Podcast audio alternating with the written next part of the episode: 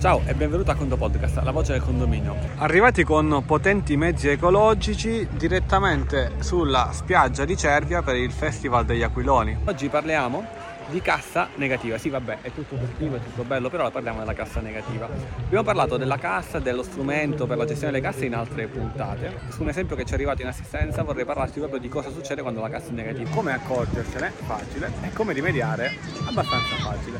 Come ci accorgiamo che una cassa contante è negativa? È molto semplice, come qualsiasi altra cassa. Movimenti, risorse e cassa, la selezioniamo e vediamo il saldo. Se è sotto zero c'è qualcosa che non va. Perché qualcosa che non va? Perché in teoria una cassa contanti non può essere mai negativa. Certo, dal punto di vista pratico può capitare che diventi negativa. E come è possibile?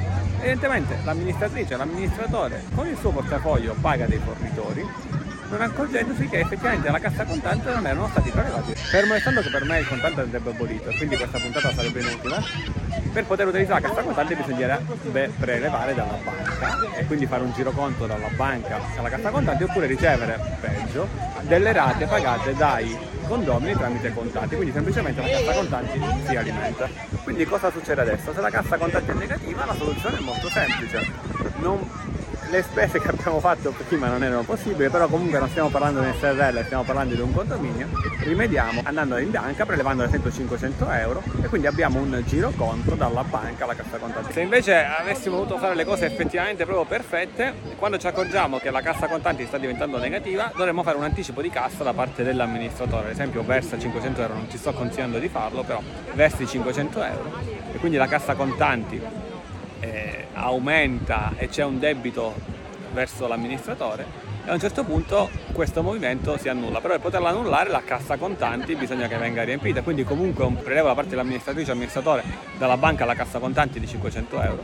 E a questo punto posso inserire un movimento uguale, identico e contrario a quello precedente dalla cassa contanti pagando l'amministratore, però magari essendo appunto non un SRL, essendo un condominio normale questa cosa forse si potrebbe anche addirittura evitare e semplicemente non fare andare la cassa contanti sotto zero ma se dovesse capitare significa che se tutte le altre cose sono fatte bene e sono in regola quel che è sbagliato è che hai dato dei soldi in anticipo. E quindi li vai a prendere sostanzialmente dalla cassa contanti non li stai rubando perché prima li hai inseriti senza accorgertene